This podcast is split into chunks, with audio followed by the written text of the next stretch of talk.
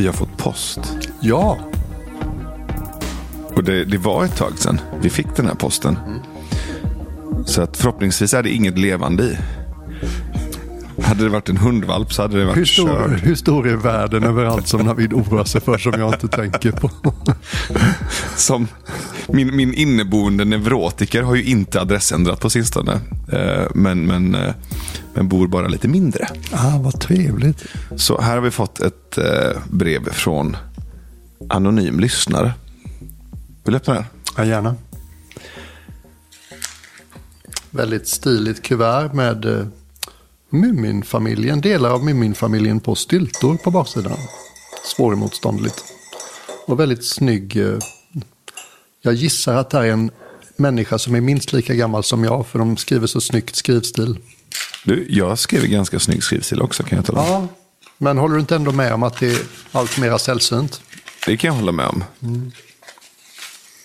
Så. Så att eh, hon skriver ut sitt namn här med en liten gullig parentes, fast anonym. Hej Björn och Navid. För att ni så generöst delar med er av era tankar. Det finns ytterligare en aspekt av dödshjälp, kanske flera. Men jag skulle vilja fokusera på speciellt en. Det handlar om dödshjälparna. Ni har formulerat fint om individens rätt till sin egen död och att det är genom, ett genomtänkt beslut och att personen är nöjd och att den kan avsluta sitt liv på ett värdigt sätt. Jag håller med- håller med er om individens rätt till sin egen. Vänta förresten. Nu när jag skriver meningen blir jag plötsligt osäker på om jag håller med. Vem, vad eller vilket är det som delar ut den rättigheten? Har vi verkligen rätt till vår egen död? Vi har inte rätt till vårt eget liv. I alla fall fick inte jag välja om jag skulle bli född eller inte. Och hade jag haft något att säga till om då skulle jag med bestämdhet och övertygelse och som ett genomtänkt beslut valt att inte bli född. Om vi inte har möjlighet att påverka vår egen födsel, varför skulle vi då får påverka vår egen död? Jag visste det. Det här skulle handla om dödshjälparna och givetvis flummade jag ut i periferin. Ha överseende är ni snälla. Vilka ska dödshjälparna vara? Ska det vara läkare, undersköterskor och annan vårdpersonal? Varför skulle de tvingas hjälpa någon att dö? Vad jag förstår har vårdpersonal valt sina yrken för att de vill hjälpa folk att leva. Det är inte underligt att motståndet var så kraftigt när Björns pappa hade bestämt sig för att dö. Den läkare som satt och gömde sig på sitt kontor hade förmodligen också tankar, värderingar, övertygelser, reflektioner och värdighet. Varför skulle den tvingas gå emot alla sina principer, sin personlighet och sin föreställning om vad det innebär att vara en människa? Vad som händer människor påverkar människor och det gäller också vårdpersonal. Vi är inga robot, robotifierade tjänare. Vi påverkas av vad som händer dem som vi tar hand om och vi påverkas av de uppgifter vi tvingas utföra och de uppgifter vi skulle vilja utföra men inte får. I en dödshjälpsprocess är många människor inblandade, inte bara den personen som håller i nålen. Att skriva ett intyg är en del av processen. Att tillverka dödsmedlet. Att bädda sängen. Att städa rummet. Att sälja medlet och tusen andra deluppgifter är med i dödsprocessen. Personer som lämnar ut medlet i apoteket påverkas av den dödshjälptas beslut. Personen som sätter på etiketter påverkas. Och veta att den är ett, en kugge i ett dödshjälpsbeslut påverkar människor och lösningen är inte att ingen ska få veta vad medlet eller slangarna ska användas till. För då finns tanken varje gång ett moment i kedjan utförs att det här kanske leder till en annan persons död. Eller det här eller det här. Jag vill säga det igen, vårdpersonal är inte robotifierade tjänare, inte känslotomma, inte utan värderingar, inte utan övertygelse. Kanske menar ni att det inte behöver vara vårdpersonal som utför uppgifterna. Vem ska det annars vara?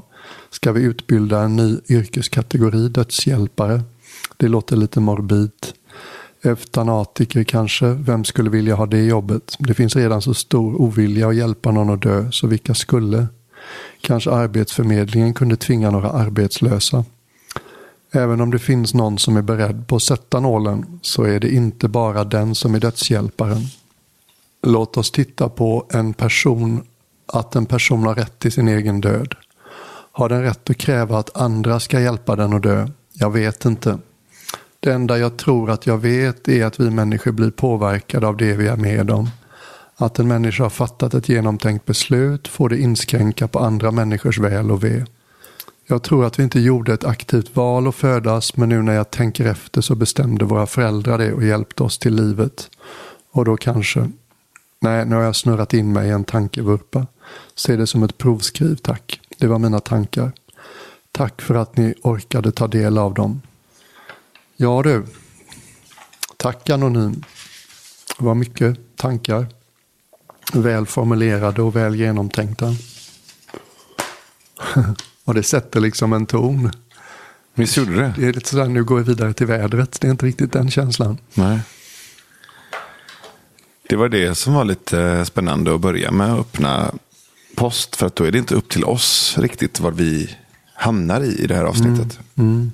Vad hamnade du nu? Mm. Jag är ju så personligt färgad eftersom jag varit igenom processen, du vet. Mm. Så jag tror jag har svårt att bli objektiv i det här. Jag har inte mycket att invända mot hennes rader på ett liksom haltande intellektuellt plan. Jag håller ju med henne om att många är mer eller mindre passivt delaktiga i processen att hjälpa någon att sätta stopp, punkt för sitt eget liv. Eh, sen vet jag inte hur långt man kan dra det, för det blir på något sätt alla delaktiga i allt på något sätt, om man drar det Mm. en viss längd. Om vi ska börja i början av hennes, jag vet inte om det var i början, men du vet när hon skrev att, eh, jag vet inte, min, min formulering att hon efterlyste mer förståelse för läkaren som gömde sig på sitt rum, så tror jag att Eh, det mina bröder och mina föräldrar var mest upprörda över, för dig som inte känner till vad vi pratar om, så i processen när pappa skulle få hjälp att eh, sätta punkt för sitt eget liv så behövde de som skulle hjälpa oss i Schweiz ett läkarintyg på hur långt gången kolen var, sjukdomen som man led av. Eh, och det visade sig väldigt svårt. Och sen var det till slut en läkare som sa att de skulle hjälpa oss.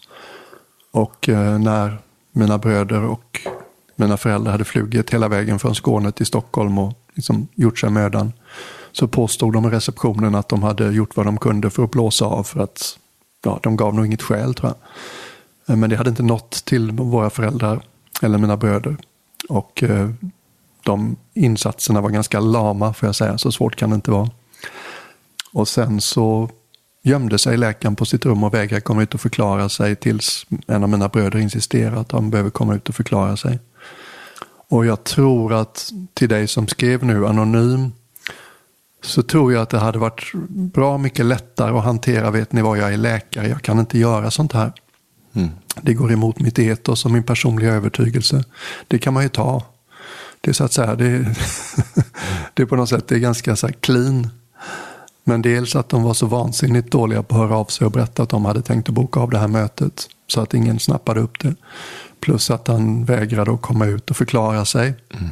Fram till dess att eh, en av mina bröder insisterar på att vi lämnar inte den här platsen förrän han kommer ut och vi får prata med honom. Um, så det är väl kring det. Så jag har egentligen inte alls svårt att förstå att en person har en värdegrund som gör att man inte vill befatta sig med någon del av en sån process. Men då får man också stå för den på ett renhårigt och rakryggat sätt. Jag tänker att det är, väldigt aktuellt just nu att prata om abort. Ja, just det.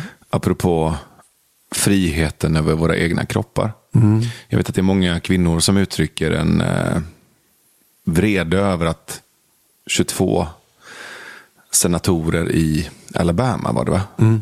röstade igenom en lag eh, där abort numera är förbjudet. Mm. Och att det är män som återigen då, och det här har speglats rent historiskt, tar, tar makten över kvinnans kropp. Mm. Och det, det faller ju in på något sätt över det här. Att någon annan ska tala om för dig vad du får göra och inte får göra med din kropp. Mm. Jag tänker att dödshjälp och, och abort och prostitution och narkotika. Det finns ju några sådana ämnen Mm. som, som handlar om att ja, men, ingen stat, ingen myndighet, ingen annan grupp eller religiöst eller politiskt samfund ska berätta för mig vad jag får och inte får göra med min kropp.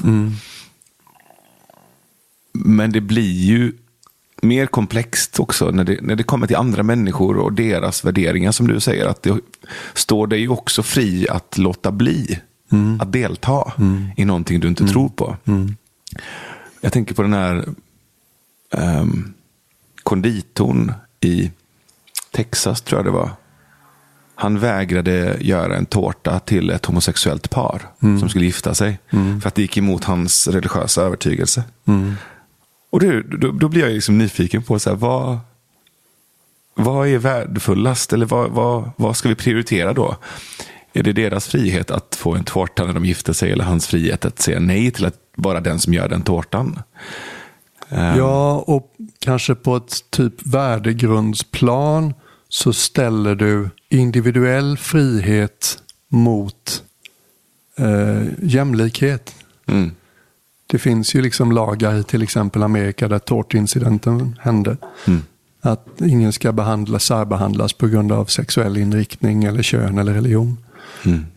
Och sen du har ju liksom samma problematik i Sverige med, säg eh, en viss del av den muslimska populationen i Sverige lever efter andra liksom värdegrunder än gammalsvenskar. Mm. Eh, och hur förhåller man sig till det? Hur mycket ska en viss grupps religion få styra deras frihet att göra som de vill när det då inkräktar på andra? Mm. Det är jättesvårt. Jag känner mig kanske inte riktigt färdig med brevet. Mm. Jag skulle, en sak som är intressant, det blir ju väldigt sådär flummigt, men du vet, valde vi att födas? Just det. det är en väldigt intressant fråga och ingen har svaret förstås. Men folk kan ha ganska starka övertygelser. I andliga kretsar har du väldigt, liksom, ganska signifikanta grupper som säger att vi har valt det här.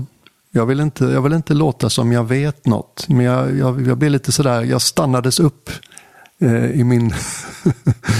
jag trodde det här poddavsnittet var på väg, jag trodde något helt annat skulle hända. Och hon formulerar sig så väl. Eller hon, jag vet inte om det var en hon, det kan vara en han. Jag tydde handskriften som en hon.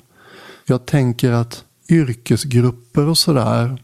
För att knyta an till det du sa så tänker jag, eftersom jag då genom att ha varit med när pappa reste mot sitt slut och fick hjälp. Så mötte jag ju människorna som brinner för att den möjligheten ska finnas för människor. Och de imponerade på mig. De, de, de, de tog, vad ska jag säga, de berörde mig. Mm. Eh, och de kändes väldigt liksom, otadliga i sitt uppsåt. Kvinnan som startade organisationen som hjälpte pappa, hon hade ju hjälpt sin egen pappa till det slutet. Efter att ha börjat som en djupt kristen familj där sånt var definitivt lika tabu som eh, abort. Och hon ändrade sig när hon såg sin pappas liksom, pågående lidande år efter år. Och hans tydliga övertygelse och budskap att jag vill bara ta slut på det här. Och hans klumpiga sätt att försöka göra det som inte lyckades till hon hjälpte honom. Så jag tänker, apropå vad du säger, sådär när jag skjuter från höften, att jag skulle nog vilja att det var så att de människorna som vid sina sinnens fulla bruk och med goda skäl mm. ville sätta punkt eh, skulle få den möjligheten och de människorna som väljer att vara inblandade i det och det kommer säkert vara en liten minoritet. Jag skulle önska att de människorna som väljer att vara inblandade i det inte blev paria, som jag tror de har blivit lite i Schweiz. Mm. Det är inte så att du kan gå tillbaks till din vanliga medicinska specialitet efter att ha hjälpt folk. Mm. Aktiv dödshjälp liksom i x månader eller år och kan börja på en vanligt sjukhus igen. Utan då har du liksom klivit ur systemet ganska mycket tror jag. Men det, men, men det yrket eller den befattningen och positionen som dödshjälpare behöver ju också vara högst frivillig då. Det kan inte Såklart, ja det måste ju vara mest. Som man kan tvinga folk till för att de varit arbetslösa i sex månader. Ja men nu har ju du stämplat nej, här då. Nu får du nej. tvingas till någon slags fas nej. fyra då som är att du får.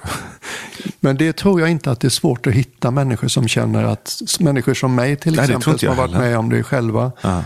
Jag har liksom inte ställt mig inför den prospektet att man skulle vara delaktig. Men jag har inga invändningar mot hur det gjordes verkligen inga invändningar. Och det kommer ju finnas olika typer av behov också under processens gång. Jag ja. menar, alla behöver inte heller vara experter rent medicinskt. Det kommer också behövas rätt många personer som bara finns där med sin närvaro. Håller handen, håller kanske utrymme i, i, i rummet. Eh, vissa kanske inte vill eller eh, har möjlighet att få med sig sina anhöriga. Då kanske man får sitta i rummet med dem bara.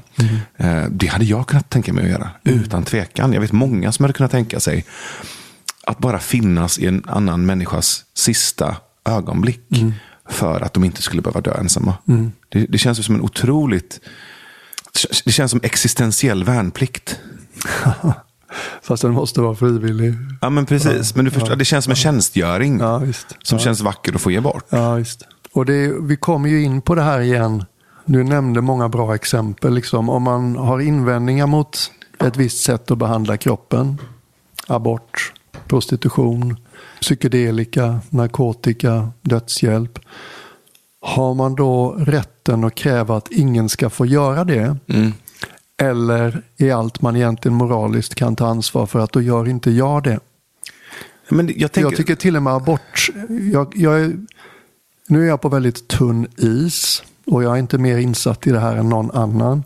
Men jag kan ibland bli olycklig över hur svartvit, samt, svartvitt samtalet är om till exempel abort.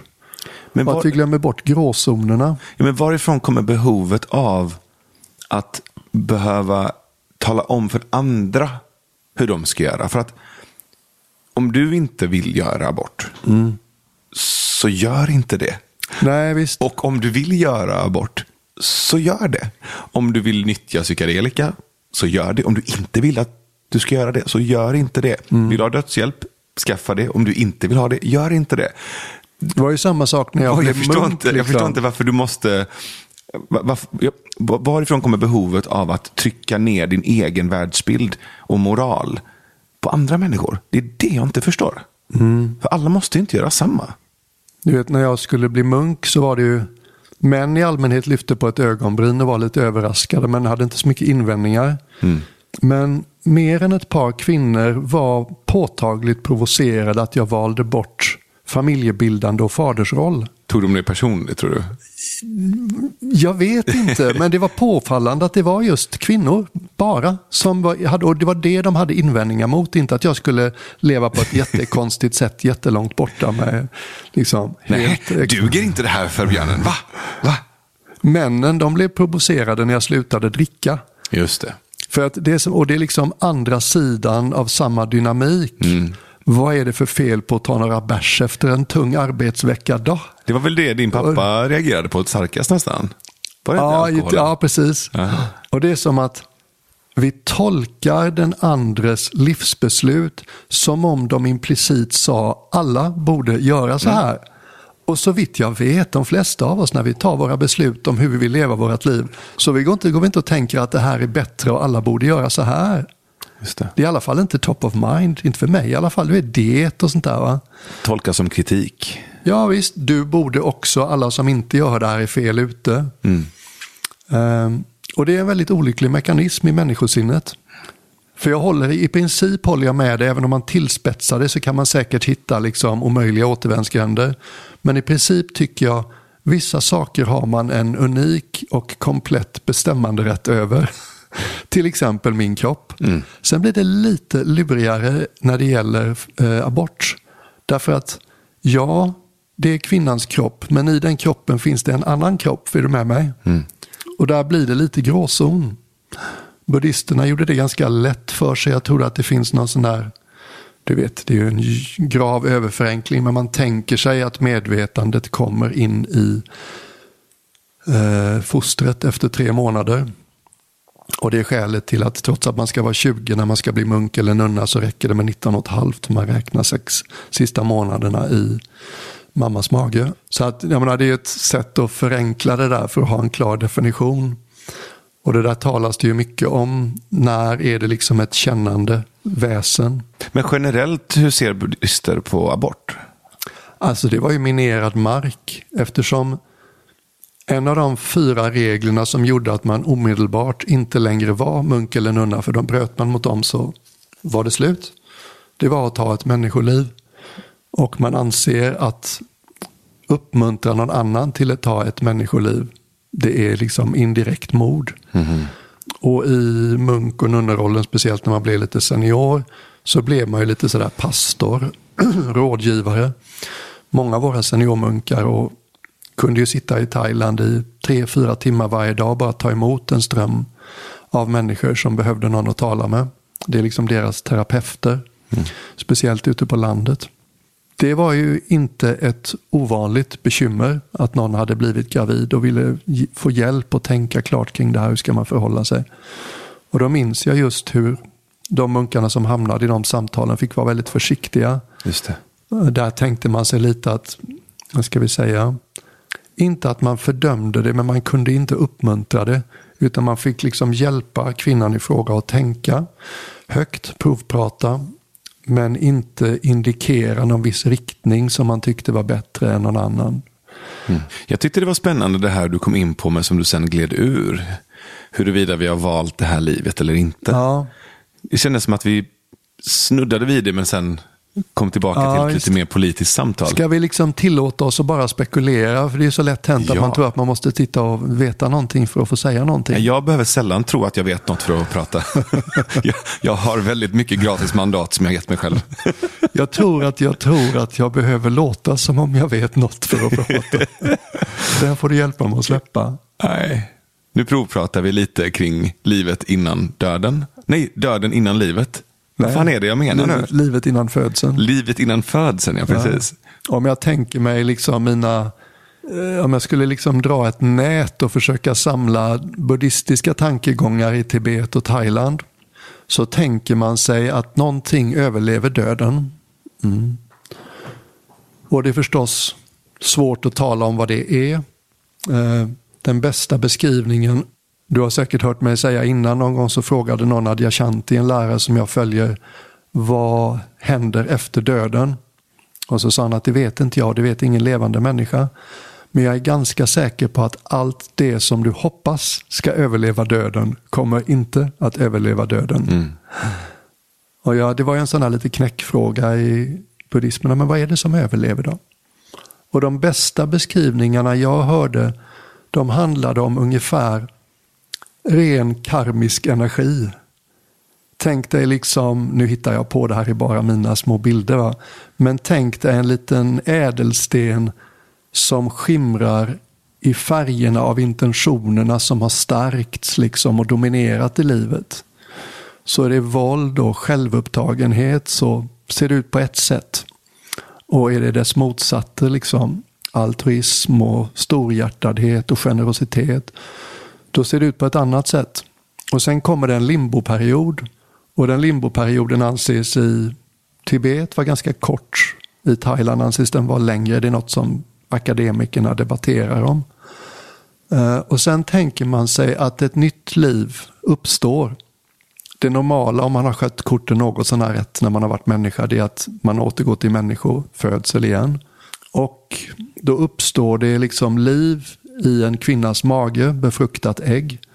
Den karmiska energin som befinner sig i limbo känner att den där resonansen, är du med mig? Ungefär som en stämgaffel. Liksom. Den där eh, tonkvaliteten, de där nyanserna av intention, där känner jag mig hemma, det känner jag igen, det är min stam, det är mitt gäng. Och så dras den då till eh, den här magen Mm, till det här fostret, nyblivna, eller ägget vad det nu är, någonstans under de tre första månaderna. Typ klichémässigt efter ungefär tre månader. Vilket liksom, det ger en fin bild av hur karma fungerar över flera liv. Mm. Och den utan att veta mer än någon annan. Så den, den är ett av skälen tycker att jag, till att jag tycker det är fortsatt värt att försöka ta fram det bra i mig. Liksom. Dag för dag för dag. Eh, jag är inte dum nog att tro att liksom allting kommer alltid gå bra för de som försöker göra rätt för sig och att karma straffar sig omedelbums. Det finns gott om exempel på människor som tycks komma undan med hemskt mycket men ändå befinner sig igen och igen i ganska goda omständigheter på ett externt plan. Men över tid liksom så beskrivs det på det här sättet. Så att omedvetet genom att ha varit liksom marinerad i den kulturen så länge så tänker jag ju faktiskt så. Mm. Det gör jag ju. Och sen är det förstås lätt att hitta exempel på stora, ljusa, expansiva, liksom oskuldsfulla själar som föds in i ganska tuffa omständigheter med ganska brutala energier runt omkring sig. Jag har inte svaret på det. Det skulle jag gärna vilja höra någon som tycker sig veta sånt, hur det kan uppstå sådana situationer. Då kanske man kommer in på frågan om har vi liksom ett förutbestämt syfte?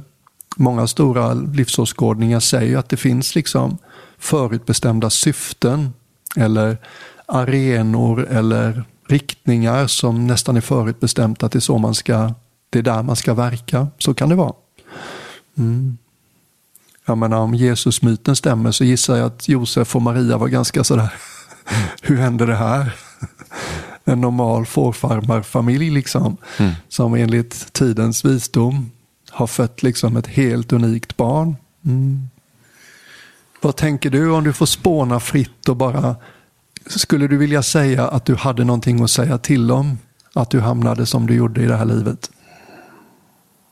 Jag tänker att den idén mm. baseras på vad det större spelet är. Ja.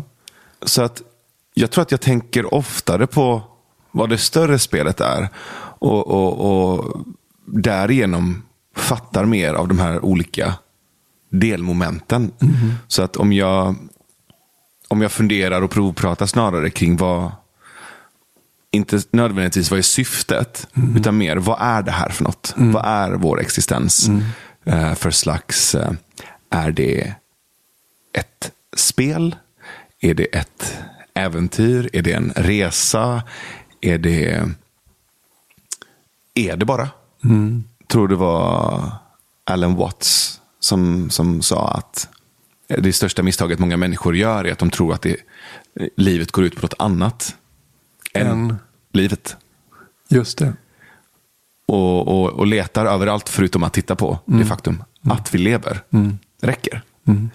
Eh, det är stort nog. Mm. Och om du tittar tillräckligt djupt och länge på det så förstår du storheten i det. Då behöver du inget annat. Mm. Utan eh, livet är på något sätt meningen med. Och det är så coolt därför att just det du säger nu är ett av skälen till att många vetenskapspersoner i framkant mm. låter ju djupt andliga när de talar om universums mirakulositet, som Absolut. det fanns ett sånt ord. Ja, men, vissa vetenskapspersoner och, och liksom forskarnördar säger varför behövs religion när det finns vetenskap? Mm. För att vetenskapen är i sig tecken på att det finns någonting större. Mm. Och det är religiöst nog. Så mm. varför behövs religion? Mm. mm. Medan jag menar på att vetenskap är samma sak som religion. Det är bara ett annat språk för samma sak som kristendomen eller islam försöker eller buddhismen försöker utforska, gör vetenskapen fast med sina glasögon och sitt språk. Men mm. det, det är ju inte något annat, det är samma fast annat språk. Mm. Och oavsett från vilket språkligt perspektiv eller hur vi väljer att utforska livet och, och, vilka frågor vi väljer att ställa för att ta reda på vad det är för slags märklig dans vi, vi gör eller något, vilket märkligt äventyr vi är på. Så är det ju det som på något sätt upptar min hjärna väldigt mycket. Jag har gjort speciellt nu de senaste dagarna. Jag har varit i, i Portugal med min vän Sara och pratat mycket om de här sakerna. Mm. Och då, då blir ju det här var, var vi befinner oss innan vi föds in i en fysisk kropp och vad som händer sen när vi lämnar den fysiska kroppen. Det blir ju som delkapitel i den stora berättelsen. Ja. Jag tror det finns någonting där. Jag tror, jag tror ju inte att livet i sig är meningen. Jag tror det finns någon form av spelmoment i det. Mm. Uh, och jag gillar att se på livet som ett spel med olika nivåer. Olika deläventyr, olika, vad ska man säga, nycklar till, till gömda nivåer i spelet. Mm. Men lite som när du spelar Super Mario Bros och du får en, ett fusk och du kan komma till en gömd bana. Eller du får en svamp och så kan du få extra superkrafter. För mig makar det sens att, att se på livet på det sättet. Mm. Att eh, det finns den här, vad ska man säga, det finns den vanliga spelnivån som, mm. som vi alla ser. Mm. Sen finns det gömda små portaler som vi kan ta oss igenom och så hamnar vi i nya nivåer av spelet. Mm. Och där finns det mm.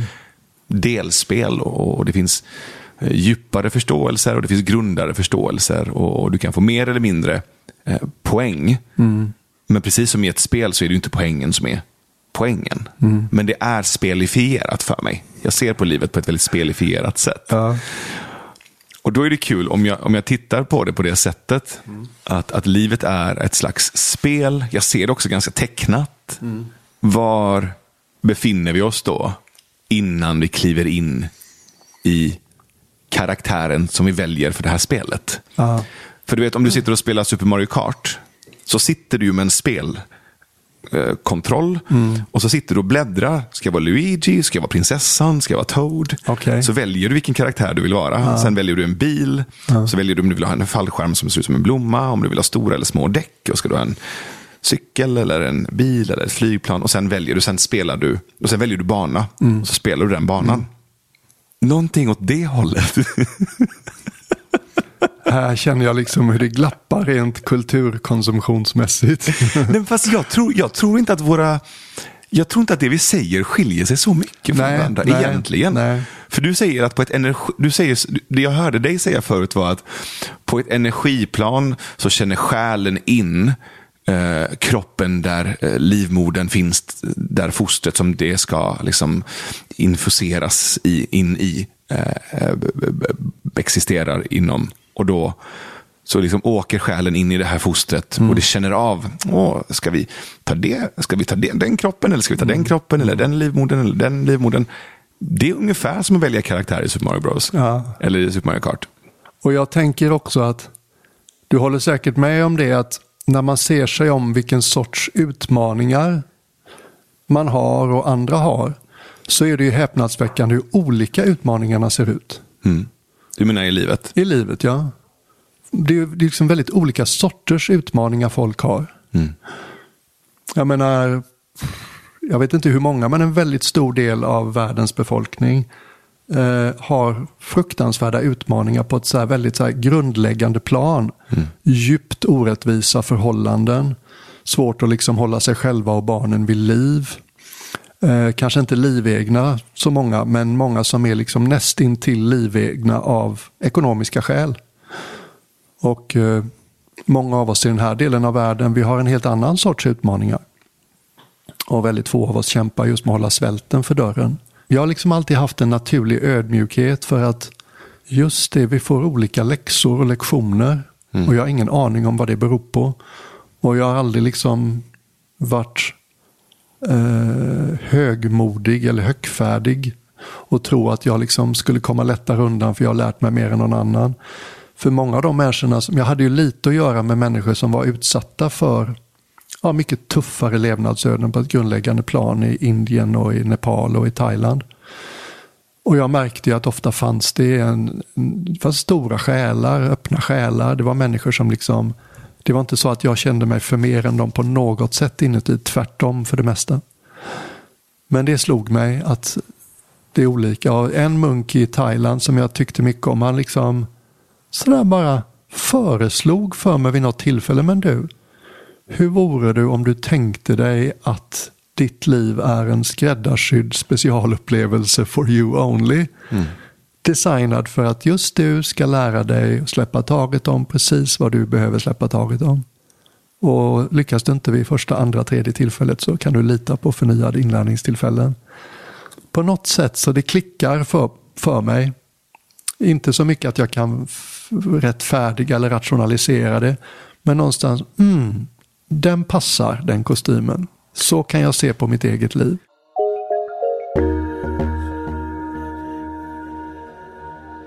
Nu eh, öppnar vi en liten eh, handkupad parentes igen. Eller hur? Ja. Eller hur? Det är ju inte nog med att vi har världens bästa samarbetspartners i form av våra två filantroper. Två hemliga filantroper. Ja, dessutom. Och som eh, Final Flourish, som det hette i Love actually, så har de dessutom gett oss möjlighet att få välja varsin hjälporganisation som vi får puffa. Helt efter eget tycke och smak. Och i morse blev jag helt hänförd när jag satt och slöskrollade på datorn och hamnade på en organisation som heter Operation Smiles hemsida. Aldrig hört talas om. Och de har precis fått ett pris i Sverige som Sveriges finaste eh, frivilligorganisation. Coolt. Ett, liksom så ja. Och det började med Bill McGee En amerikansk kirurg med käk och mun som specialitet som kommer till Filippinerna för att få öva sig i att eh, hjälpa folk med käk, gom och läppspalt. Hmm. Och eh, Han inser vilket behov det finns och det är överväldigande. Och De hinner bara operera ungefär hälften av de 300 människor som står på kö till den här kliniken där de är. Och en av kvinnorna som har ett litet barn i famnen som inte de har hunnit med att operera. Hon kommer fram och gråter av tacksamhet och ger dem bananer. Fattar du liksom? Bara det att någon bryr sig, att någon försöker rör henne till tårar. Oh, wow. Och såklart kände ju han och hans fru att det här vill vi ju göra mer av. Så idag har det här blivit en global organisation som i huvudsak ger sig in på 10 dagars grejer. De samlar 50-80 specialister. Det är inte bara käkkirurger som krävs. Det krävs logopeder för barnen har svårt att tala ofta. De har haft spalt i några år. liksom. Just. Ehm, De har förstås tandläkare och det är, det är rätt många specialiteter som är inblandade. Men 50-80 pers från många länder som samlas och gör det här. De är ju proffs i sina hemländer och de tar ingenting betalt. De får resan och uppehället och jobbar gratis då under de här projekten. Och Det är kanske svårt som svensk att förstå vilket trauma det är att födas med spalt i andra delar av världen. Eh, Det är inte ovanligt att det ses som ett straff från Gud, en Just förbannelse. Karma. Karma. Det är inte ovanligt att man belastar mamman att hon har ätit någonting felaktigt eller snubblat och gjort barnet illa. Eh, Som vi alla vet så tenderar barn att fokusera på det som är un- annorlunda med andra barn. Och det leder ofta i de här fallen till utstötthet och mobbing. Och då vågar man inte gå till skolan så då får man inte sin utbildning. Det är inte sällsynt att de till och med barnen inte får äta med resten av familjen så de blir även utstötta inom familjen. Så att jag tror det är svårt som svensk att förstå vilket livstrauma det kan vara i vissa delar av världen att födas med spalt av något slag. Just. Så att det är lite coolt va? därför att ett vanligt ord som barnen använder efter att ha fått det kirurgiska ingreppet och känna att de ser ut mer eller mindre som andra barn, det är på nyttfödelse. Såklart. Och vet du hur mycket det kostar att hjälpa ett barn till på nyttfödelse genom att ge operationsmile.se en slant? Det kostar 2400 kronor. Oh, wow. Det är, liksom ingenting. svår, nej, det är svårt att tänka sig ett mer radikalt livsomvälvande liksom, sätt att hjälpa någon annan. Och det är inte bara heller leendet, utan det är också att då får du en möjlighet att faktiskt på ett lättare sätt sätta ord på dina känslor. Att du kanske kan kommunicera med din omvärld och relatera på ett annat sätt. Ja, ja visst. Alltså, ofta så definieras de som utvecklingsstörda därför att de har problem med talet ofta. Nio av tio barn som föds med gomspalt är i omedelbar fara för att dö. Därför att när du har gomspalt så har du inte möjlighet till ett sånt undertryck liksom i sugreflexen när du ska dricka mammas mjölk. Liksom. Eh, och det är fortsatta problem. En del har problem med hörseln, liksom, för det påverkar tydligen också. Ehm, så de måste ju lära sig tala på nytt när de har fått den här operationen också. Och förstås så gör inte Operation Smile bara de här akuta operationerna. Ofta krävs det fler operationer som kommer tillbaks. De gör en screening första två dagarna i den här tio dagars processen. Och då är det vissa barn som är alltför undernärda för att klara av eh, narkosen. Och då får man genom annan sorts hjälp och komma tillbaks och hjälpa dem sen. Och nu har man med åren etablerat typ 34 permanenta center på 19 ställen i utsatta platser i världen. Där man löpande hjälper till. Så att eh, det här, och så är det någonting vackert också med att liksom Operation Smile, jag fattar, du vet, ge ett barn förmågan att vissla. Ge ett barn glädjen över att kunna le utan att vara rädd hur det ser ut för någon annan. Så hur gör jag om jag vill hjälpa till? Eh, De har egentligen ganska gott om volontärer. Så att man måste ju vara ganska högt specialiserad på olika sätt för att vara en del av det här. Men känner du att det är du och att du vill söka som det så går du till hemsidan operationsmile.se mm. och kanske mer aktuellt för de flesta, vill du stödja det här och betala en slant eller tänk bara gå ihop ett gäng och säga hur många behöver vi vara för att vi ska få ihop 2400 spänn och målet är vi vill sätta ett leende på ett barn, liksom ett oåterhållet leende. Um, så att uh, wow, vilken, uh, vilken fin möjlighet att stödja någonting så vackert. Vilket otroligt arbete. Ja, visst, visst. Så att du som hör det här och väcker det någonting i dig, så in på operationsmile.se och visa att du också gläds och får hjälpa till på det här sättet. Och det finns alla de vanliga möjligheterna. Engångsdonation, present till någon annan, månadsdonation, komma ihåg dem i ditt testamente. Tack för hjälpen och tack Operation Smile för vad ni gör. Mm, tack.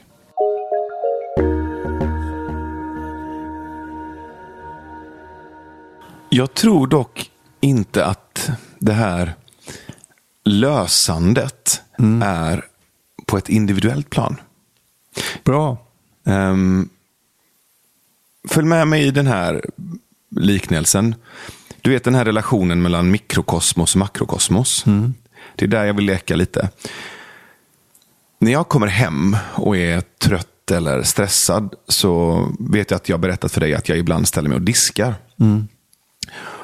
Så tänkte jag att jag ställer mig och disk. Jag är, här, jag är stressad inuti min kropp. Det är känslomässigt lite tumultartat i mig.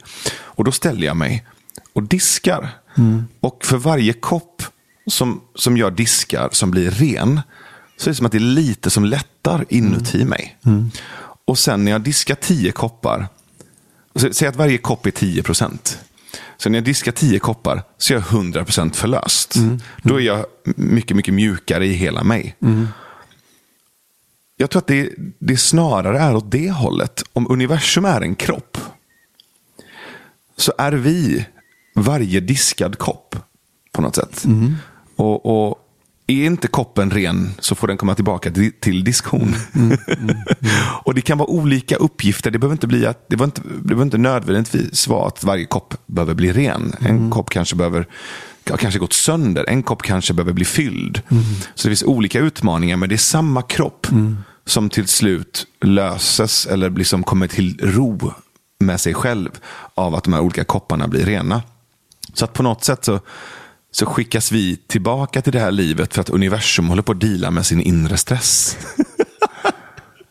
ja, det gillar jag. Det är lite som i den... Eh, det finns ju en nord och en sydskola i buddhismen. Mm. Och Nordskolan är på sätt och vis vackrare och mer storslagen i sina aspirationer. Mm. Och jag tror det är zen-buddhisterna i Japan och kanske Kina som talar om att liksom, jag kommer komma tillbaks hur upplyst jag än är, ända till varje grässtrå är upplyst. Okay.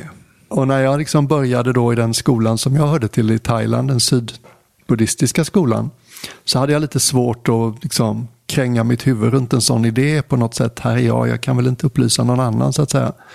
Men sen till exempel om du sniffar på den vediska hinduiska skapelseberättelsen så är det lite typ först var det bara ett. Allt var ett. och så blev det kanske lite långtråkigt. Mm. Och så separerade delar av det kosmiska medvetandet sig. Och då uppstår ju drama ganska omedelbums. Eh, och sen har det där multiplicerats till en värld som är fullständigt ogripbar för ett människosinne idag. Ett universum. Eh, men att allting är på en stadig resa som får ta sin tid där allting ska hitta hem till sig själv igen. Mm. Eh, jag kan inte säga att det är så, men jag tycker det är en mycket sympatisk och intuitivt liksom, så klickar det för mig. Och där finns det också en tanke i buddhismen som jag gissar finns i många religioner och livsåskådningar att eh, det är egentligen omöjligt att bara vakna upp till verkligheten för sig själv. Utan det är en välsignelse för allt och alla omkring en när det händer. Exakt. Och att det påverkar allt som man kommer i beröring med. Yeah. Och det är också en vacker grej. Vi lever ju liksom i en tid där individualismens baksida Ja, jag tänker blir allt mer tydlig. Att det blir mer nordiskt. Ja, visst. Vad var det? Jag tror det var, jag lyssnade på Adyashanti i morse i bilen på vägen ner hit. Och han berättade att Carl Jung, det är ju länge sedan nu, 50, 60, 70 år sedan, myntade uttrycket eh, ruthless individuality. Vi börjar se liksom den grymma skuggsidan av individualitet och hur vilsna vi blir. Ja. Och Adyashanti jämförde med de stora katedralbyggena i Europa. Så man kan tycka vad man vill om en sån livsåskådning som kristendomen. Men på något sätt så lyckades folk samlas så mycket och jag vet, det var inte alltid frivilligt, men trots allt liksom. Det gjordes. det. Ja, det gjordes. Och i allmänhet så var liksom så folk stolta för sin katedral. Man hade någon slags påtaglig värdegrund att samlas kring på något sätt. Va?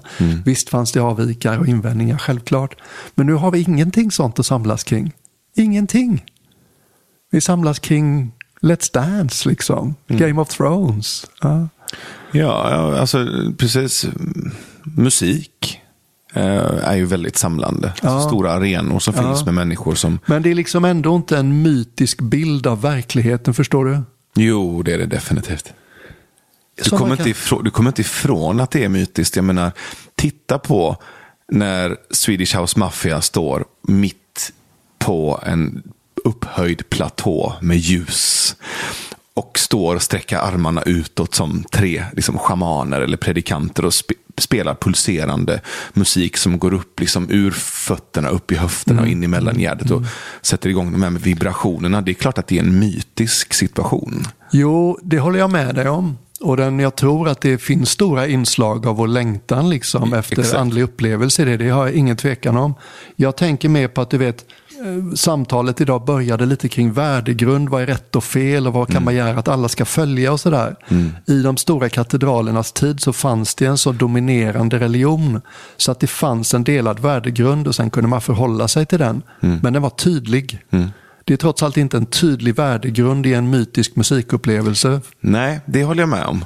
Jag tror också att någonstans är vi mellan värdegrunder eller mellan paradigmer. Vi är i någon slags pluralistiskt kaos. Ja. Där längtan efter mytologi finns kvar. Där det finns en massa olika forum och mm, predikanter och profeter, falska, sanna. Och vi är ganska förvirrade och letandes. Jag menar, ta, jag vet inte om du har följt det, men just nu i nyheterna så pågår det en eh, nyhetsrapportering från en eh, andlig subkultur som jag tror hette Nexium. Någon djupt karismatisk man eh, som i princip bara hade kvinnor omkring sig. Uppbyggt lite som ett pyramidspel, du vet, med mästare och slavar. Eh, Den översta nivån av slavar var sju kvinnor och sen hade de i sin tur rekryterade de ytterligare kvinnor.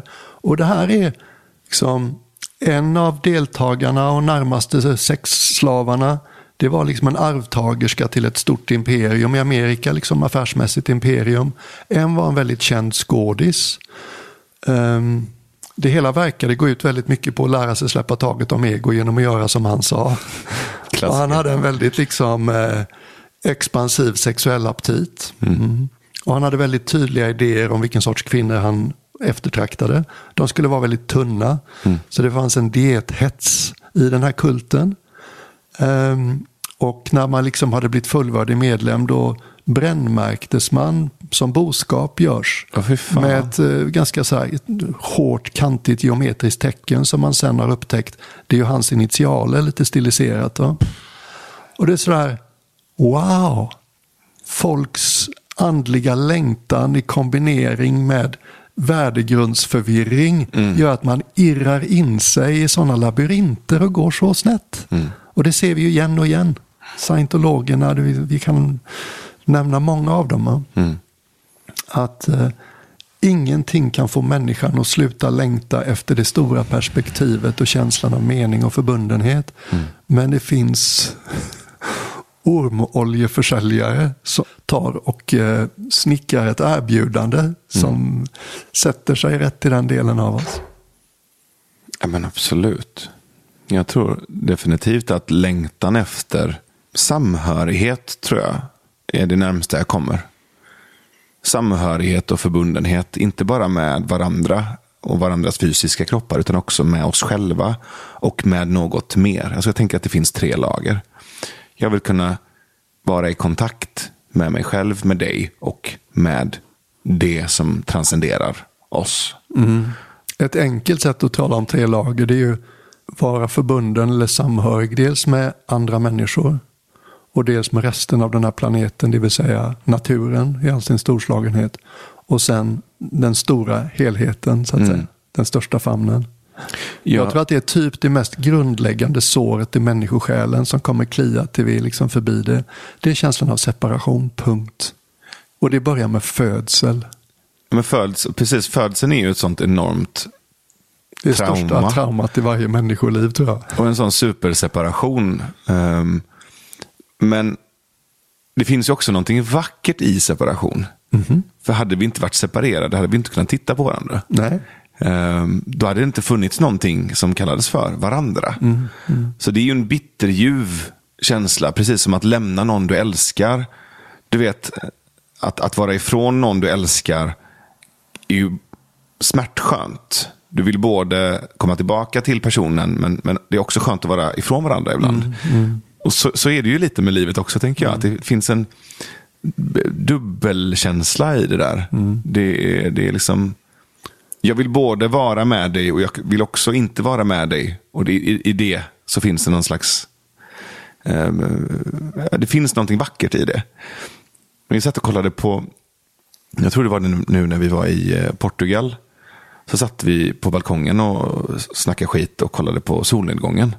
Satt vi helt tysta bara och tittade på solen gå ner. Så satt- jag, jag bara satt och verkligen stirrade på, på solen.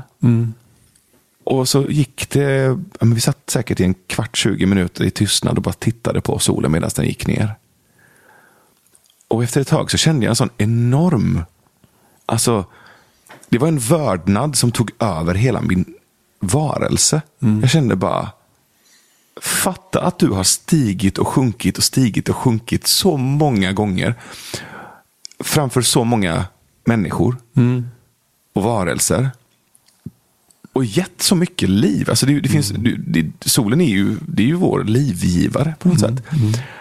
Och någonting i mig bara sa så tydligt att den ger sig själv liv. Det där är inte den och jag.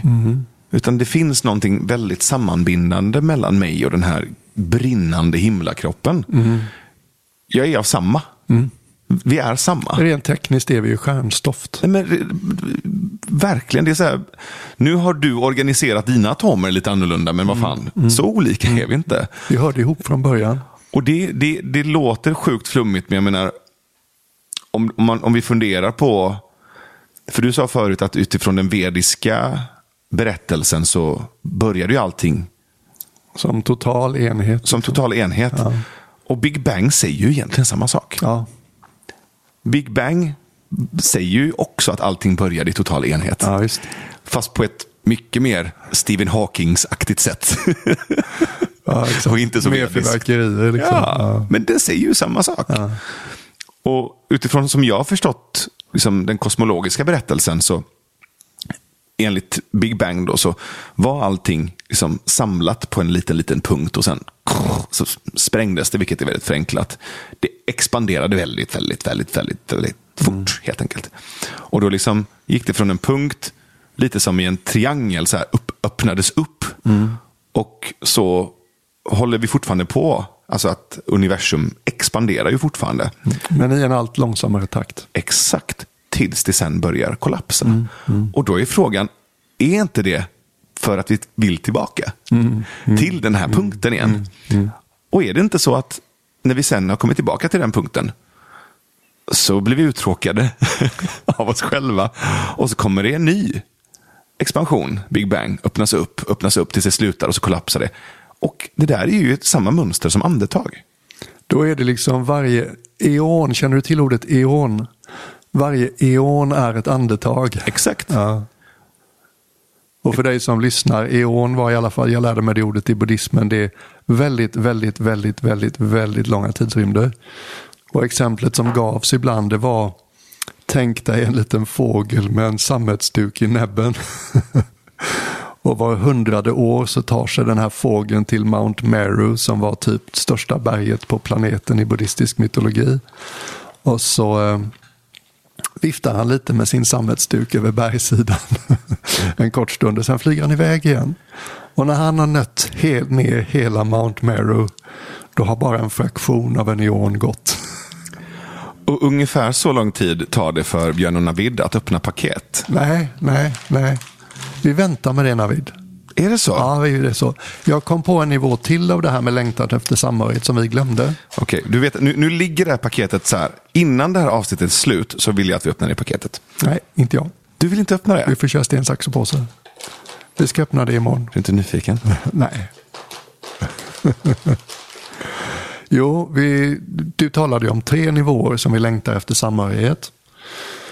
Och jag tyckte att min tolkning av din, ditt tyckande, det var liksom med andra människor, med övriga planeten i form av natur och helheten till syvende och sist. Mm. Och sen tänker jag också på någonting som har blivit tydligare för mig sista tiden. Det är, du vet hur man ibland känner sig hemma hos sig själv och ibland inte. Mm. Och när vi inte är hemma hos oss själva så längtar vi efter att liksom känna oss fullt och helt som oss själva. Du vet, vi är inte i kontakt med hela oss själva. Mm. Du kan känna att du bär på saker som du inte riktigt får tag på. Du är liksom delvis avstängd inuti. Och det har jag tänkt på ibland, inte minst sista tiden. Att det är så här, fan jag känner inte full samhörighet med mig själv ens just nu. Och ett av symptomen på det kan vara att jag inte har nära till naturlig självmedkänsla. Mm. Du vet, det är så att jag tycker och tänker saker om mig själv och vad jag gör och säger och hej och hå. Men det är som att jag känslomässigt känner mig inte förbunden, hemma, samhörig med mig och mitt. Mm. Så det är också, och det tror jag också är liksom en drivkraft till exempel till vår andliga längtan. Jag tänker att de hänger ihop. För nu, nu, nu är vi på fyra nivåer. Ja, Känna samhörighet med mig själv, med andra människor, med planeten och med helheten. Det, det är lite som de här sex olika kärlekarna, du vet, som grekerna Ja, pratar om. ja. Eh, Det påminner lite om det. Men jag tänker också på när du pratade om eh, det här är ju det andra poddavsnittet vi spelar in idag. Jag tror det var i det förra poddavsnittet när du pratade om när du var ute och föreläste. Eh, när du gjorde din turné nu i vår så sa du att du kände att det inte var du som talade utan att det var du som gjorde dig tillgänglig för att det skulle talas. På något sätt så det blev ju möjligt för att det här, det här materialet, liksom, det ledande materialet. Om man pratar om en ledare, en, te, en teknisk ledare eller ett ledande material som leder energi.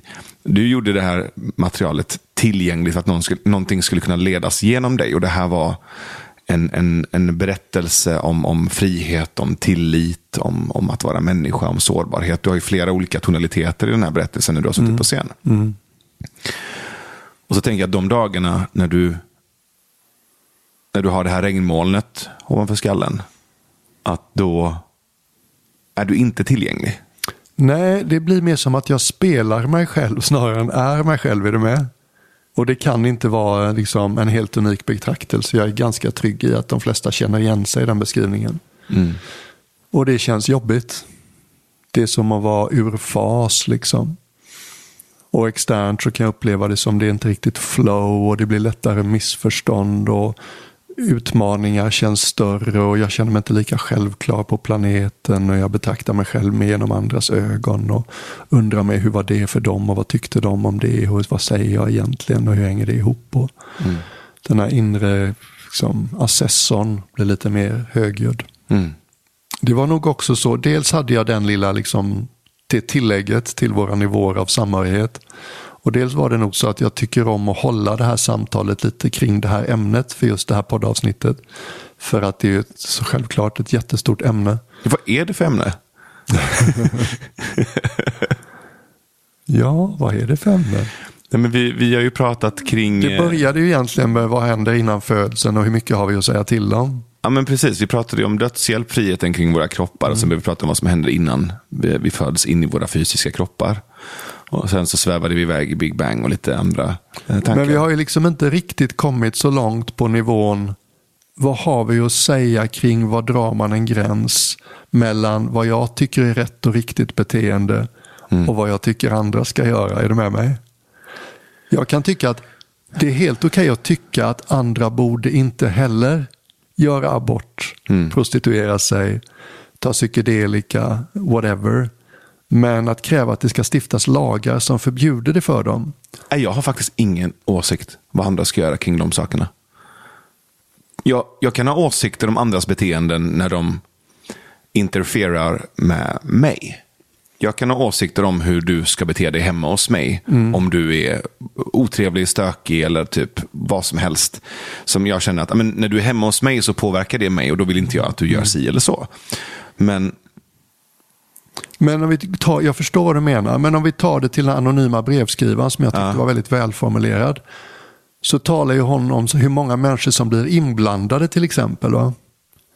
Säg till exempel att du är en småbarnsförälder och du tycker att eh, amfetamin ett par gånger om dagen är en toppenidé. ja. Finns det verkligen ingen anledning att eh, styra upp det från, ut, från utomstående? Då? det beror ju på hur du för dig. Det beror ju på vad du gör av det. Ja. Jag menar, det finns ju människor som, som har barn som varken nyttjar droger eller, eller kanske, de kanske inte ens dricker alkohol eller snusar eller röker. Men de slår sina barn. Eller de träffar aldrig sina barn. Eller de eh, pratar aldrig med sina barn. Alltså du kan göra tusen olika saker inom lagens ramar. Nu är ju barnaga förbjudet som tur var. Men du kan göra tusen saker som är inom lagens ramar. Som fortfarande är ett asshole-beteende. Vi kan ju inte, börja för, vi kan inte förbjuda människor från att vara assholes mot Nej. va- varandra. Nej. Det går inte. Det är en ganska farlig väg att gå, tänker jag. Så på samma sätt som du kan ehm, vara en dåligare eller sämre förälder om du tar amfetamin en gång om dagen, så kan det också göra dig till en bättre förälder. Jag menar, det finns ju amfetamin i ADHD-medicin. Det finns många vuxna människor som har ADHD, eller ADD heter det om du är vuxen och har det. Och då får du i dig amfetamin i din ADHD-medicin till exempel. Eh, och sen finns det ju föräldrar som dricker. Det finns de som lyckas med det och gör det på ett eh, respektfullt sätt mot sig själva och andra. Det finns det de som blir fullständiga puckon liksom, när de dricker. Så att det där är så det är moraliskt minfält det där. Att ge sig in och börja diktera hur andra ska bete sig mot varandra och sina barn och, vara, och inte vara föräldrar. Men håll med ändå om att när man talar om så att säga individuell frihet Mm. så det du inte vill förbjuda folk att göra det är i huvudsak sånt som inte starkt influerar andra. Jag tror mindre och mindre på förbud överlag. Jag tror mindre och mindre på förbud i alla dess led och, och, och former. För det gör oss korkade. Och jag tror på mänsklig psykologisk utveckling. Jag tror att det är det som är grejen. Eller plocka bort psykologisk, mänsklig utveckling. Det kan vara psykologisk, emotionell, spirituell, whatever. Men kan vi få så många människor, kan vi uppmuntra så många människor som möjligt? Kan vi skapa en värld där så många som möjligt? Kan vi med att föregå med ett gott exempel, att leda oss själva och varandra till att så många människor som möjligt utvecklas. Så är det ju där jag tror vi har den stora individuella och kollektiva vinsten. Inte genom att bestämma eller, eller förbjuda. Um, det tror inte jag är en uh, fruktbar väg att gå. För du har inte löst någonting. Du har inte löst problemet med ansvarsfullt hanterande av psykedelika genom att förbjuda psykedelika. Du har inte löst varken det moral, moraliska eller andra typer av dilemman kring dödshjälp genom att förbjuda det. Vi blir ju inte smartare i att kunna navigera inom fältet för dödshjälp genom att förbjuda det. Utan vi kommer ju lära oss hur vi behöver navigera genom att prova oss fram. Det är så vi alltid har gjort genom hela mänsklighetens historia. Så nej, jag tror inte på förbudets väg. Det är snarare så. Sen tror jag inte att allting kommer funka direkt. Eller hela tiden ens. Ehm, men jag tror vi lär oss mer och blir smartare och blir bättre genom att få testa och utsätta oss själva för det. Men, Sen finns det ju vissa undantag. Jag märker till exempel att du är ganska förbudsivrande när det gäller mitt mässande under bilkörning. Ja, för att du kan krocka. Ja. Och du kan förstöra någon annan, någon annan människas liv. Det tycker jag är oansvarigt. Ehm, att, jag, menar, jag tycker det är en bra sak att vi inte får enligt lag slå barn Mm. i Sverige. Det tycker jag är en bra sak. Jag tycker att det är en, en bra sak att, eh, att du inte får våldta eller misshandla Alla eller de där grejerna går ju ut över någon annan på ett Exakt. tydligt sätt. Exakt. Det blir ju så här golden, gyllene regeln liksom. Mm. Att man faktiskt får inte göra mot andra vad man inte skulle vilja att någon gjorde mot en själv. Precis. Um, men när det kommer till den egna personen så tror jag att det är förminskande att, nu pratar jag om vuxna människor, att tala om för en vuxen människa mm, enligt juridik och lag vad hen får och inte får göra med sin kropp. Oavsett om det är sexarbete, psykedelika, dödshjälp, abort, kroppsarbete av något annat slag. Det är ju, det är ju min kropp och mitt liv. Eh, sen kan man ha olika filosofiska perspektiv kring mitt. Mitt, ja exakt. Visst, men eh, ja, då behöver ju inte jag betala skatt heller. om det inte är mitt. Så där kan man ju kliva hårstrån ganska länge. Det fin- det, vi, vi, vi kan ju gå åt andra hållet också, men det är ett stort kapitel att öppna dörren till. Vilket då? Vad som händer sen. Vi pratar ju om vad som händer innan. Sen finns det ju ett efter också. Livet. Men det är, ju, det är ju ett stort rum att öppna dörren Men till. enligt liksom eh, existensen som ett andetag i kosmos Mm. så är det ju samma sak som händer. Just det. Läroresan fortsätter. Mm.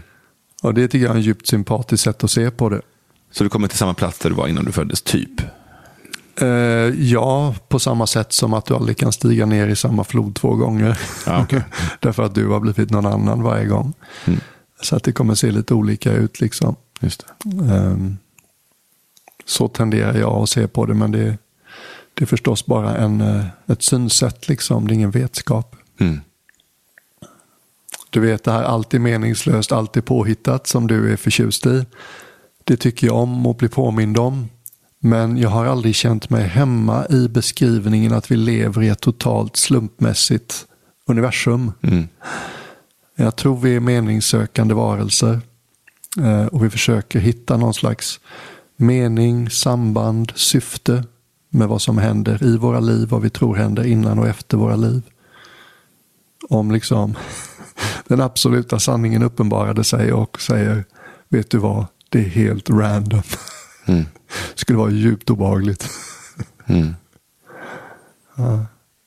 Men det, det beror ju på vad man menar med random också. Jag menar, om du har en sandlåda, du vet en lekplats, så kan du ju leka en miljard olika lekar i den lekplatsen. Så det är ganska slumpmässigt och kaotiskt. Men det är en lekplats. Så det finns en ram för lekandet. Det är lite så jag tror universum är organiserat. Det, det finns en ram, det finns en palett att leka inom.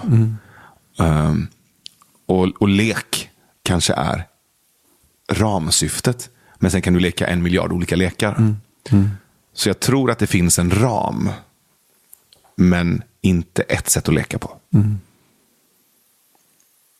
Och det ger också lite perspektiv på när man tänker då på hur många möjliga lekar det finns.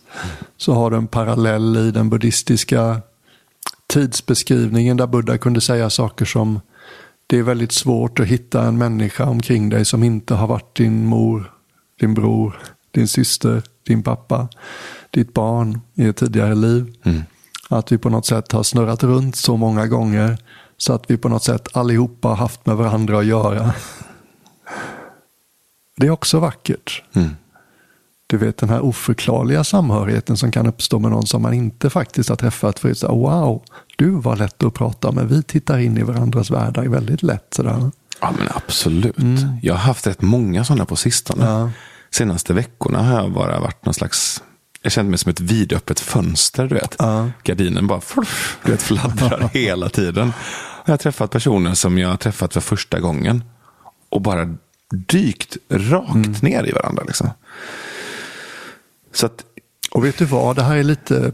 Det här är apropå tillgänglighet. Ja, Och jag tror det har lite också med singeltillståndet att göra. Mm, det, är som att eh, tvåsamheten gör att man blir rätt upptagen med den man är tvåsam med. Ja. Och sen är man helt plötsligt, jaha nu är det jag och världen. nu relaterar jag bara till världen, inte till tvåsamheten längre. Mm. Då blir det liksom som att man kan vara mer närvarande i alla andra möten. Mm. Definitivt. De blir relativt sett viktigare såklart. Mm. Är det sådär så du liksom när du möter kvinnor som du attraheras av att du hela tiden går och bedömer, är det här någon jag skulle passa med? Nej. Är det här, nej. Nej, tvärtom. Ja. Tvärtom. Jag är eh, på en väldigt lekfull och öppen plats och väldigt rak också med att jag befinner mig där. Ehm, så att det finns, upplever jag, både utifrån mig och de jag träffar, väldigt lite krav och förväntningar på hur det ska bli sen.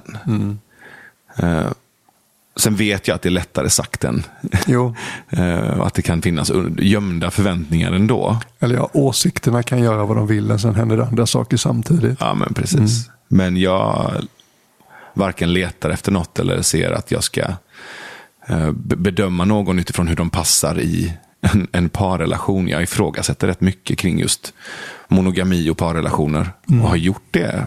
eh, Så länge jag känner Så länge du har känt mig, absolut.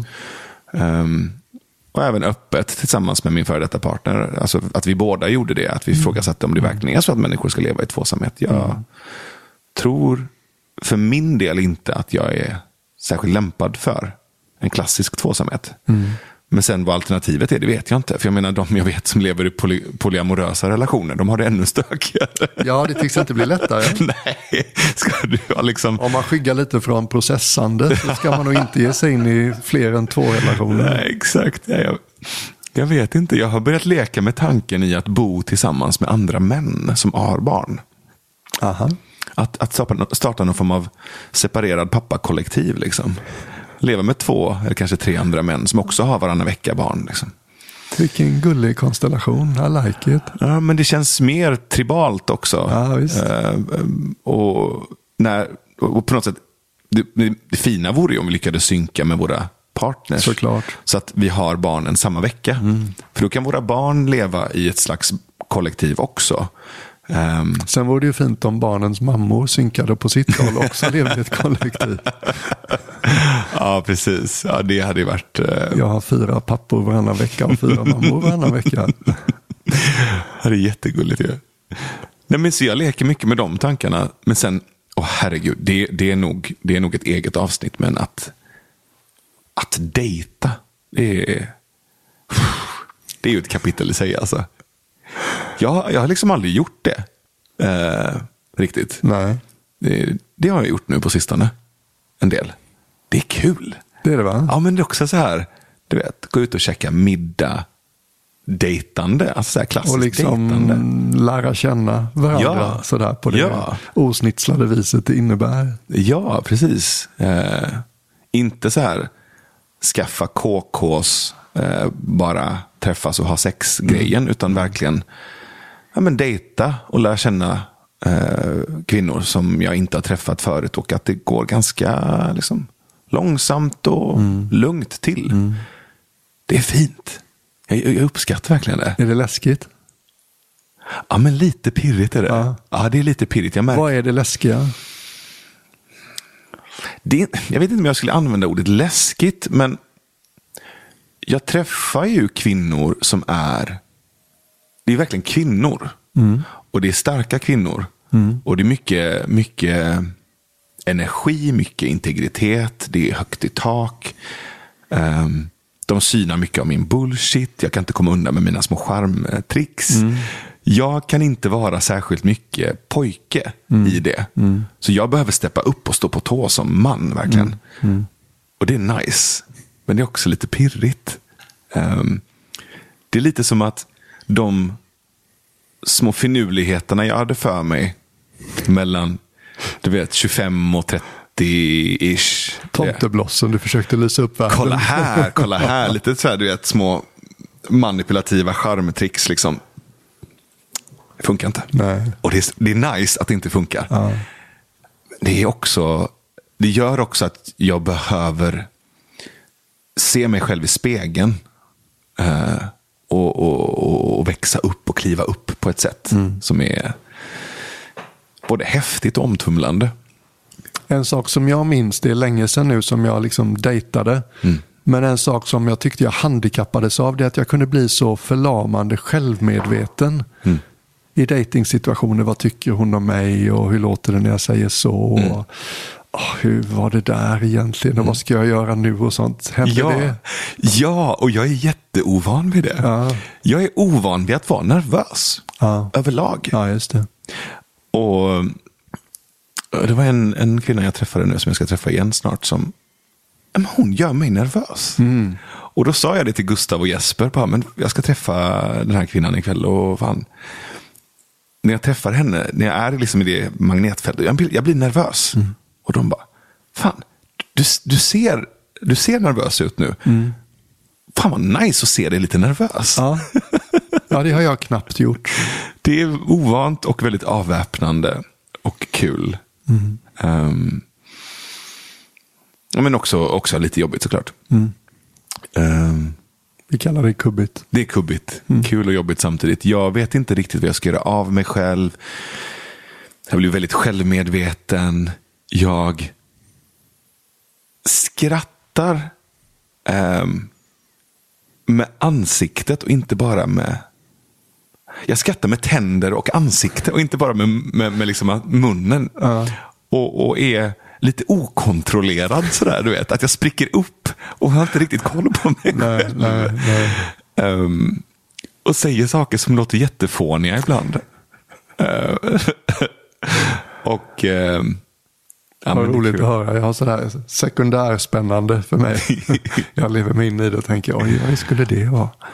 Men bara att vara på Tinder är ju så knäppt. Det är så märklig plats. Det är så fullt av längtan och mänsklig kladdighet och konstiga fenomen kring så här. Jag trodde det var mest bara ansikten liksom. Ja, det är det ju också. Men det är också så här. Efter ett tag så börjar du se mönster i vilka saker som återkommer. Vilka typer av bilder som, som återkommer. Och hur kvinnor vill kommunicera sig själva. Och jag börjar se så här. Tech, ja, men så här just det, den här är en grej som de gör. Vissa. Och, Vad är en grej till exempel? ja, men att folk är helt besatta av längd. Så här. Aha. Jag är 1,80, då ska du vara minst 1,85. Jag är 1,72, Oj. då ska du vara 1,76. Det spesas liksom i kravspecen. Absolut. Finns det ett utrymme på Tinder där man skriver vad man söker efter? Ja, precis. Så längd är viktigt. Ehm, eh, jag söker seriöst, är det många som skriver. Jag har inte tid med trams eller one night stands. Eh, det finns en viss desperation beroende på också vilken ålder de här kvinnorna är i. Liksom. Ehm, och sen så, skriv, sen så skrivs det ju också ut eh, eh, ibland ganska hårda så här checklistspesar. Du ska gilla blåa grönsaker. Du ska inte ehm, ha den här typen av skor på dig. Du gillar att resa till Sydamerika. Du läser inte amerikanska deckare, men gärna brittiska. Alltså, väldigt specifikt. Är så här, ja, men, man får liksom bocka av. Här. Men är det för att väcka intresse eller för att, för att man faktiskt tycker så tror du? Jag vet inte. Min enda tolkning är att det är en kontrollmekanism. För att det är så jobbigt att säga jag längtar. Människor alltså. Mm. Skulle du kunna göra en kravspes?